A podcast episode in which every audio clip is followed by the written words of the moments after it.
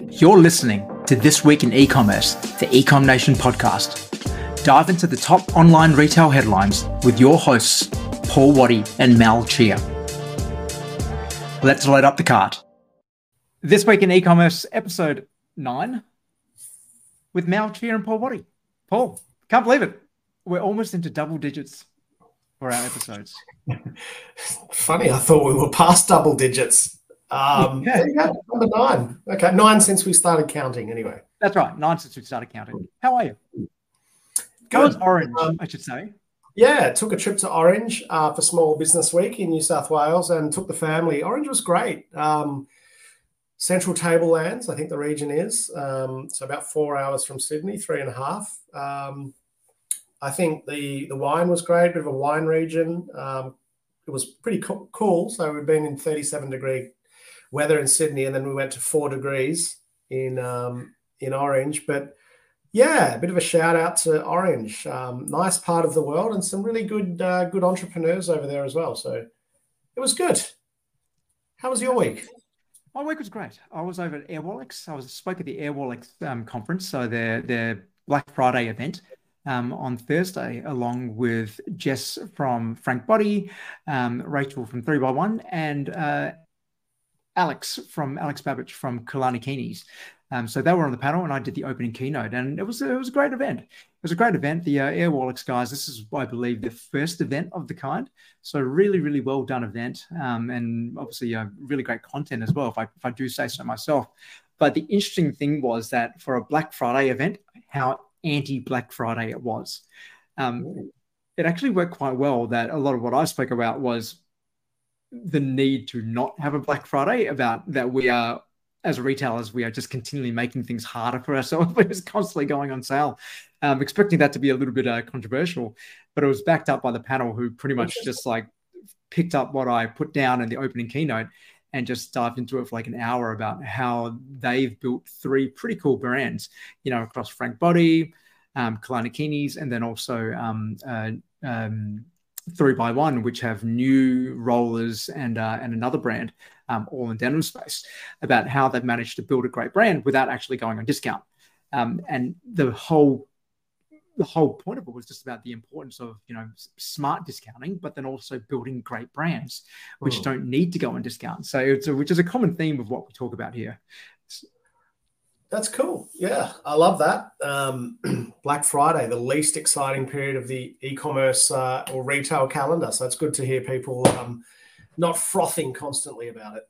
Yeah, yeah. I think if you're planning to, to do sixty percent of your annual rev in one, in uh, in one period, I think yeah, there's a you got to really be taking some hard looks at your business model. Yeah, yeah. I mean, we've broken that that down before, and just the ability to check your profits in that um, in that month, which a lot of people don't do. But um, yeah, I think it, look, it's a topic for another day. But the cycle, the, the, the cycle you get into, and with Black Friday looked at, at, looked at as the Messiah, a um, bit of a false prophet. But yeah, yeah interesting. Interesting. Um, and so some news this week we're going to cover off. First topic off the rank, we are going to be discussing News Corp launching their marketplace. Um, marketplaces being uh, another thing which I don't hard to make money in marketplaces. So, what yeah. do you make of News Corp diving into the endorsed marketplace space? And what they're saying here is that you know they're they're launching a marketplace which is going to be curated by their team, who are going to be reviewing um, the products and only going to have their products which um, which which they recommend and endorse on the marketplace in a way to make shopping easier for consumers to find great products. Um, do you, I'm sure what do you make of that? I'm sure that's what they're going to do, Mal. Um, it's going to be curated. It's going to be so good. It's going to be, um, it'll be exactly what you're searching for and uh, won't be pay per click or anything like that. Um, I think, um, well, do we need another marketplace? Probably not. Um, is it a great time to start one? Probably not. Um, tough space, particularly as it's not their bread and butter. Hmm. I I don't know. I'm, I'm do I be positive or skeptical? I'm going to go with skeptical. Um, so you're you're bearish on this. I, I think. Uh, I'm very bearish on this, by the way. So yeah. Look, I read news.com.au sometimes for news, but Um, it's border. It's it's largely entertainment. That's fine. Like it's they're huge, right? But um, you would know as a consumer of their media that a lot of it is sponsored. Um, so this is we t- touched on this last week with Amazon, right? And basically, Amazon in the US under a bit of pressure for. Uh, I mean, look, sponsored, um, you know, paying to appear high in the search rankings is part of life, right? In Google, in Amazon, anything like that. So, I would be, I will be interested to see if your average brand can get there and get a decent presence, or whether it'll just be like all purely sponsored mm-hmm. and and it will really be curated uh, on taste or whether whether it would be curated on who's who's spending the most advertising dollars. Um, and you know, uh, look, I'll check it out. Um, I, I, think it's a really hard time to launch um, an e-commerce site, an e-commerce marketplace, hyper competitive. You're taking on some massive retailers here, so interesting. Good on them. Have a go. It's called Checkout. Um, I just think it'd be tough. I, I have no idea about it number one digital brand with you know one 11.6 million. So they've got an audience. Um, that's good. Um, i wonder from a retail perspective have you heard any retailers talk about it? No none whatsoever. And that's no, the thing like, it's not it's not their bread and butter. There's already so many other marketplaces out there you know like you know the, the barbecues galore and the catch of the days you know the catch.com.au i mean um, and uh, and you know and, and other ones like baby bunting recently launching theirs. They've got an inbuilt audience already. Like they've got an inbuilt audience who are already there to shop and buy from them who they're just hoping to spend more with them in the marketplace so they can you know continue to make you know a little bit more clip from them. Whereas news.com they're coming into this from nothing. They don't have you know any bona fides as far as a retailer goes. People aren't used to transacting you know with this particular brand. So it really needs to be established as a separate standalone brand yeah. which then doesn't leverage any of the benefits of news. But so i don't know how they can have their cake and eat it too. Um, and also i don't really know how how trustworthy they are in terms of their products anyway. So with their teams of reviewers and things like that i don't see how that's any different to you know other ones which have more credibility such as a choice you know, for instance, which have years and years and actually decades and decades of trust which they've built up. Um, yeah. So I think it's going to be a hard slog for news to be able to, you know, make a make a go of this. But you know, let's see what happens.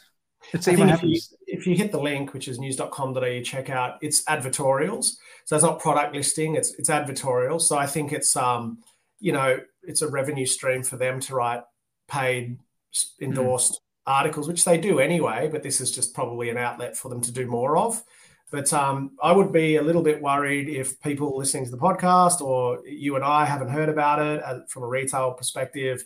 The first thing I read is like Dyson Airs purifies incredible new feature. Look, it's not super exciting, but um, anyway, whatever. Good luck to them. Um, welcome to the mix and see how you go. Right, the next article we're going to talk about is from Airwallex. So Airwallex put out a press release last week um, announcing that based on the, their data, they have seen, get this, in Australia, a 2.9 billion year on year decline in online spending. That is yeah. just a ridiculous amount. Um, like we already knew that it was getting pretty soft. Um, and even yeah. like the ARA today announced that you know the that Christmas is probably going to be lower spending than um, than than previous years, um, but that is just a gigantic amount. And in this is saying $2.9 billion down. Um, digital and technology and education all fell. Um, and the only sector which managed to grow was online travel, which grew 12.75%, which, you know, I can attest to from how bloody crowded the airport is every time I go there. Yeah. Um, but it seems that, you know, discretionary spending is well and truly down at the moment. As we, you know, we knew this already, but to see these numbers – to contextualize it in terms of a $2.9 billion. And Harvey Norman as well, also reporting recently, I think they they reported like a, a 32% decline in their in their revenues last quarter. Yeah, yeah. Um, I guess not, we can't be in any doubt that things are slow. Um, so for those brands out there that are sort of still thinking macroeconomic um, factors aren't at play here or they don't affect you, they, they probably do. But if you're still growing in this in this time, you're doing exceptionally well. And um, 2.9 billion dollars a year is an enormous amount, and we know that we've previously said together on this podcast that retail has gone backwards quarter on quarter. I think um, clothing has been hit, and you know times are tough when clothing gets hit, um, particularly with women's fashion. Um, so yeah, I think it's just you know it's um, again what it's just interest rates are high, you know inflation high, curb spending, price comes down. Mm. The problem is, personally, I'm not seeing a lot of prices come down yet on your household staples. But anyway, we'll um, CPI. I guess inflation eventually will come down. I think we're probably still in for a little bit of, uh, as this um, number suggests, a little bit of a tightening of the belt. It's a bit sad, really, because you know that um, seeing a lot of brands holding too much stock because sales are a bit soft. So you know that November is going to be monstrous with sales, um, mm-hmm. discounting through the roof. I think that's great for consumers, I guess, but I think um, it does damage to the industry overall because it trains consumers to wait for these massive sales. And um, there's no doubt in my mind that over the next six months, we're going to see more retailers close. Um, overstocked, low cash sales only happening when you're on sale. That's that's a road to fast road to nowhere. Mm. And that's a really good segue into the main topic we're going to talk about this week, um, which is some very high profile uh, DTC brands uh, are in a bit of trouble in the US. Um, so the three which uh, we're going to cover off um, in some high, some detail um, are Parade Underwear, which is a brand which you and I hadn't really heard of, but recently um, were were acquired by a, uh, a, an underwear portfolio company um, who, as recently as two years ago, had a $200 million valuation, but then have now since been acquired for cents on the dollar, um, as well as Smile Direct Club, um, which a lot of people would have heard about. They're, they're a very well known DTC brand. They were one of the earlier, earlier players, I guess. They, they feel like they've been around for a while, um, who had a nine, were at one point valued at $9 billion but have recently filed for bankruptcy and uh, and Blue Apron, who um, who who deliver um, household household products um, from uh, you know losing quite a lot from their market capitalization. Um, I think they actually IPO'd, uh, but they've uh, they lost 110 million dollars and now have a 35 million cap um, market cap. So. And all these brands, from everything which we're seeing, are due to those exact reasons you talked about before. You know, who are either holding on to too much inventory. Or in the case of Parade, if we talk about that one first, you know, Parade were the darling of you know the the, the underwear brand for the the um, the TikTok generation. You know, if you go to the website, lots of bright colors, um, you know, lots of diversity, inclusion, really made famous through through social media. Um, but really collapsing um, despite the fact that they were growing 50% year on year um, sales growth. Um, but then at a $200 million valuation, um, it all came crashing down when they realized that they were at the end of last year, they only had $7 million left in the bank and were unable to continue funding their growth pretty much. And the number which stuck out to me is one which we talk about a lot, which is they were spending 60% of, gro- of net revenue on advertising which is just an insane amount. Yeah. How, so two hundred million dollar valuation. Did you see their numbers when they got that valuation? Were they profitable at that point, or are they just no? They've never been profitable. So that's crazy. Mm and I think with a lot of these brands, like the appetite for unprofitable startups, I think um, uh, Michael Dell, um, founder of Dell Computers, uh, shared um, shared his first P and L um, like about a month or so ago. You know, which uh, the first P and L from um, from Dell Computers, and it was like they made ten thousand dollars, you know, something like that, uh, or maybe it was like the, the, the annual statement, but it was like they'd made ten thousand dollars, and he was just like, check this out, and he was contrasting that with how a startup launches now. They're expected to lose like ten million dollars yeah. but he's making ten thousand dollars. And it just goes to show, like, you know, the appetite for unprofitable ventures of any sort, whether they be tech or DTC, just isn't there anymore. Mm. Correct. Yeah, and I think it's um uh, the, the, article we're reading is a post from Ben Cogan, um, C O G A N. Thanks, Ben, on on LinkedIn. But looking at some of the other companies there that he's so he's basically predicted that a couple of others are on the chopping block, and um, he those are uh, Allbirds, mm-hmm. Rent the Runway, Bark, Grove Collaborative, aka Brands, and Purple Mattresses. So we've spoken about Allbirds before as a pretty cool concept, but you know, lot, lose lost 101 million, shrunk 10% year on year. Rent the Runway lost 212 million. Um, Bark lost 61 million. I mean, I, it just blows my mind that one, who's making the decision to invest in these companies, and I feel sorry for any um, shareholders that have gone in and really done their done their money. And um, you know, AKA Brands again is like a tough one at the moment. But there's a crazy valuations. We spoke about it here with who's the one we spoke about here with Mal, the previous uh, BWX, mm-hmm. yep. just paying ridiculous amounts for businesses that they, that they shouldn't. And then let's be honest, just not running them well. And I don't care what anybody says, the best private equity firm in the world or publicly listed or the A team in management spending 60% into marketing is just bad business. And it's all misaligned. You know, they're obviously going for growth at all costs to deliver, you know, great earnings reports. But what's earnings should be, you know, it should be all be, it should always be about profits.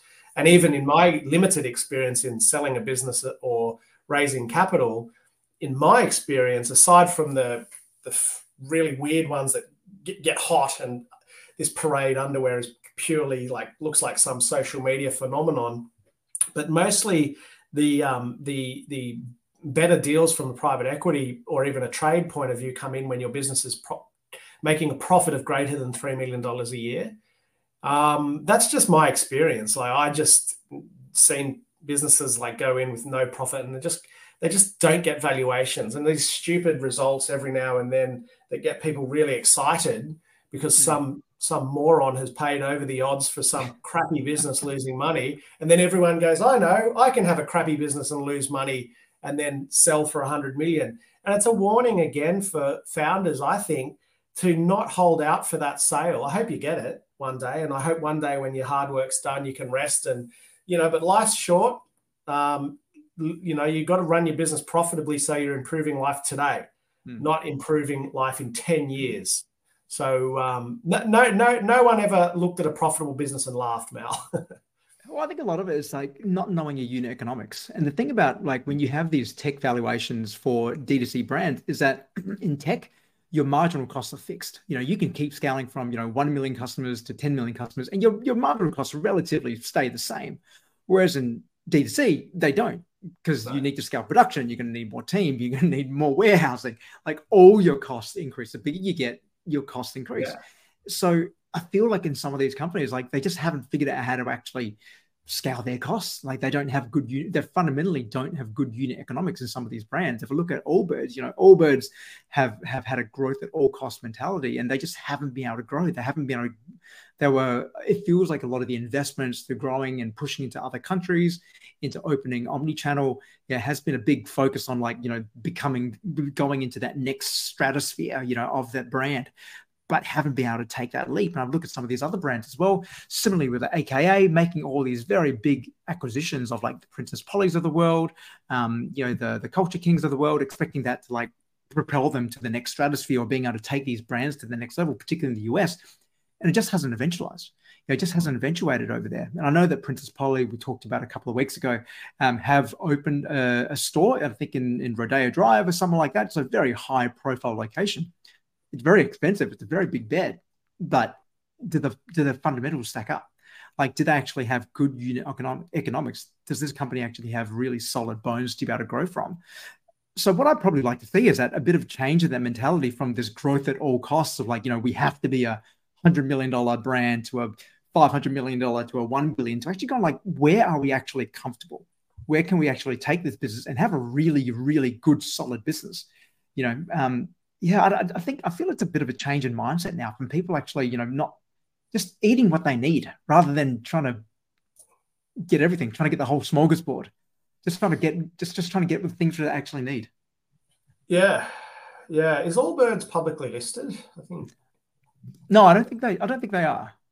Yeah, it's a, it's just interesting. I think um, I think it might be actually, is it? Allbird stock was soaring today. Anyway, I think the the point is, the, you know, like it, it just comes back to again a lot like a lot of these publicly traded um, businesses, the share price is is kind of like what what's driving decisions, and that the share price is often, unfortunately, is often um, manipulated by news, and and often manipulated by just pointless news, um, like we talked about last week with um, Lululemon and Peloton um, yeah, great, yeah. Peloton. Yeah, exactly. It's like the shares their share price spiked like great, like just the just on sentiment. And um, and unfortunately, like a lot of businesses just want to put out news, and that news tends to be, oh, we grew again. Um, mm. Whereas you and and I guess it's there's a responsibility or lack of uh, for in, it's small investors publicly trading on the ASX or the Nasdaq. Most of them don't look at profitability. They're just looking at mm. you know what the market's doing. Um, they're looking at what what news are they putting out. But if you broke down the um, P&Ls of some of these businesses that we're talking about, they make no, or the unit economics, they make no sense. I, I, I remember seeing like one very big Australian food business, you know, one of those food prep businesses, and their prospectus was being passed around, maybe not for the first time. And I just looked at it and had gross profit of 37%. And I was just like, this business will never ever make money. But the person that sent it to me said, see, valued at 300 million or something. And I was like, check back in in five years. Like, let's see where you. Good luck to you if you buy in at 200 million with on a business that's 37 percent gross. I, I, was at I was at Uber at one point. We had a 90 billion dollar valuation, and the share price is not what not, not not what they not what I bought mine at. Yeah, exactly. So it's it's crazy, but I don't know. Too complex mm. for me. I just like good, simple businesses that help me um, help me make money to buy shoes. That's right. Your your your TN addiction my sorry, my my TN addiction. Your TNs. Just looking at Allbirds now, actually, they uh, they their IPO price was fifteen dollars, um, where they they finished trade on the first day of trade at twenty eight dollars USD, um, and that was only in November twenty twenty one. The share price is now a dollar twenty six. Oh, that's abysmal. It's abysmal. And that is yeah. that is horrific. Um, and, and that's and I think a lot of it's like you know the whole dream of, of having an IPO like IPOs generally, for the most part, I, think um, um, Jason Andrews might have said this actually. The IPOs, for the most part, don't make anyone except for the bankers rich, uh, yeah. um, because the bankers are the ones who prove who who benefit the most. Like the, the company will go public, they'll put a percentage of their stock, you know, onto um, uh, they'll list a percentage of their stock. They'll list it at a at a sweetheart price for the bankers um, for, for for for the bankers' clients to get that day one pop. Then in general, like the that day one pop is getting less and less and less. Like right now, it's probably only about twenty yeah. percent. Um, and then if the business doesn't have good bones, it's pretty quickly exposed, like an Allbirds, you know. Um, whereas you've got other brand companies, which I know I know it's only been like a few weeks, and Klaviyo, like we've talked about before, you know, they're yeah. trading, they're still trading above their day one yeah, which nice. is uh, which which is fantastic. You know, they they um, their IPO price was thirty dollars. Um, they're still trading at 30 dollars. So Solid. they're just above that at the moment, which is which is good, and that's that's showing that you know they've got a business there. They've got something which people believe in, um, mm. you know, and they've got something something stable there which can continue to grow. And I, I do believe in that one. Whereas other brands like D2C brands, like unless the unit economics are really good and they've got a good path to growth, I just don't see how they're going to be able to justify some of these valuations. Yeah. Particularly when you're spending 60% on your advertising. You know, and even then, like just going back to the parade example, they were saying 60% and their their their their objective the following year was to reduce it to 40%. I was like, guys, yeah. it's like moving deck chairs on the Titanic. Yeah, 40%. And then their revenues will shrink because they're dependent on paid media. But yeah, it's a slippery slope. It's um and when you don't get it right from the start, it's really hard to correct because you become dependent on the sales to cover your fixed mm. costs, even though you're losing money. It's a real it becomes a mess. At what point do you put it in the bin and start again? But um, good lesson for the smaller businesses out there just to focus on getting the unit economics right from the start. Mm. Uh, because but I just grow, grow profitably from the start. Like, don't, don't don't try to just throw more money at it to grow and like reach you know oh, stratospheric heights only to have like no money left in the day. Scale doesn't fix poor mark poor poor unit economics. Like yes in theory you scale your revenue and the, the dollar gets bigger but it's such a stressful stressful mm. game. Um, and you're so volatile when your revenue drops you've got to go on sale. So you know high margin businesses for me are just not um, praised enough um, mm. not talked about enough. But um, love a high margin business, Mal, just sets you up for um, a much better journey as an entrepreneur, I think. 100%. 100%. All right, Paul, what are we looking forward to this week? Um, you're back in Sydney um, with me again. We are hosting a uh, we being Ecom Nation. Our agency is hosting a, a lunch session uh, with Klaviyo, um, where we'll be talking to um, Lee, the CEO CEO of Kaysha. Um, unfortunately, that's sold out that one, but um, we'll probably have a, a recap on social. So follow us on socials, and then we are a bit of a call out to Adelaide. We are in Adelaide later this month doing a Shopify meetup again with Ecom Nation. Uh, if you're in Adelaide, feel free to reach out and see if you're uh, eligible to. Yeah, to actually, it, it's Shopify. It's um, it's the Adelaide Shopify meetup with uh, again with Klaviyo. So Klaviyo this time, oh yeah, uh, yeah. come on board as a partner with us uh, to to bring this event to Adelaide. Um, it's a great community building event, really, just to get the whole Adelaide e-commerce yeah. and Shopify community together.